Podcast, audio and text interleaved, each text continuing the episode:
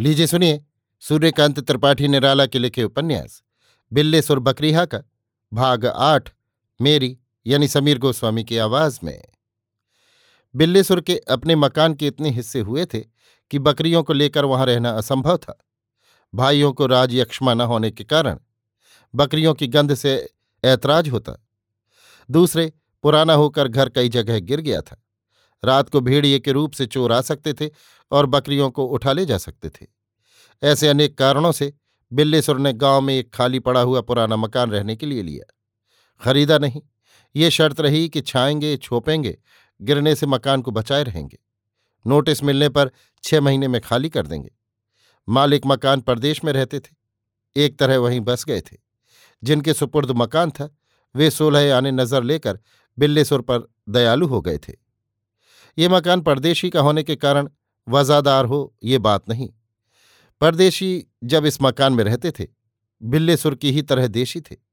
देश की दीनता के कारण ही परदेश गए थे। मकान के सामने एक अंधा कुआँ है और एक इमली का पेड़। बारिश के पानी से धुलकर दीवारें उबड़ खाबड़ हो गई हैं, जैसे दीवारों से ही पनाले फूटे हों। भीतर के पनाले का मुँह भर जाने से बरसात का पानी दहलीज की डहरी के नीचे गड्ढा बनाकर बहा है। गड्ढा बढ़ता बढ़ता ऐसा हो गया है कि बड़े जानवर कुत्ते जैसे आसानी से उसके भीतर से निकल सकते हैं। दहलीज की फर्श कहीं भी बराबर नहीं। उसके ऊपर लेटने की बात क्या?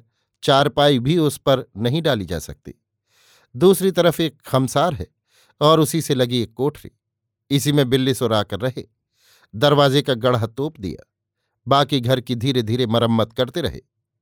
एक वक्त रोटी पकाते थे, दोनों वक्त खाते थे। इस तरह साल भर से ज़्यादा झेल ले गए। उनका लक्ष्य और काम बढ़ते गए, लेकिन अड़चन से पीछा नहीं छूटा। गाँव में जितने आदमी थे, अपना कोई नहीं, जैसे दुश्मनों के गढ़ में रहना हो। भाई भी अपने नहीं। बिल्लेसुर सोचते थे, क्यों एक दूसरे के लिए नहीं खड़ा होता?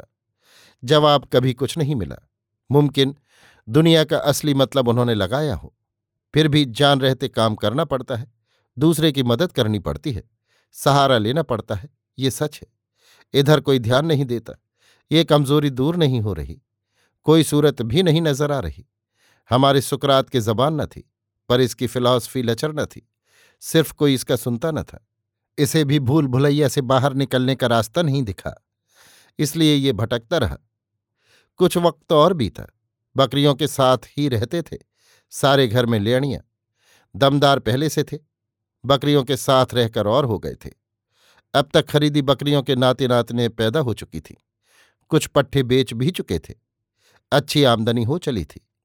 गाँव वालों की नज़र में और खटकने लगे थे। एक दफ़ा कुछ लोग बिल्लेसुर के खिलाफ जमींदार के यहाँ फरियाद लेकर गए थे कि गाँव के कुल पेड़ बिल्लेसुर ने ढूंढे कर दिए। उनकी बकरियाँ बिकवा दी जानी चाहिए। जमींदार ने अच्छा कहकर उनका उत्साह बढ़ाकर टाल दिया। क्योंकि बिल्लेसुर की बकरियों पर उनकी निगाह पहले पड़ चुकी थी और वे सरकारी पेड़ों की छटाई की एक रकम बिल्लेसुर से तय करके लेने लगे थे। गाँव वाले दिल का गुबार बिल्लेसुर को बकरीहा कहकर निकालने लगे। जवाब में, बिल्लेसुर बकरी के बच्चों के वही नाम रखने लगे जो गाँव वालों के नाम थे। अभी आप सुन रहे थे सूर्यकांत त्रिपाठी निराला के लिखे उपन्यास, बिल्लेसुर बकरीहा का, भाग आठ, मेरी यानी समीर गोस्वामी की आवाज़ में।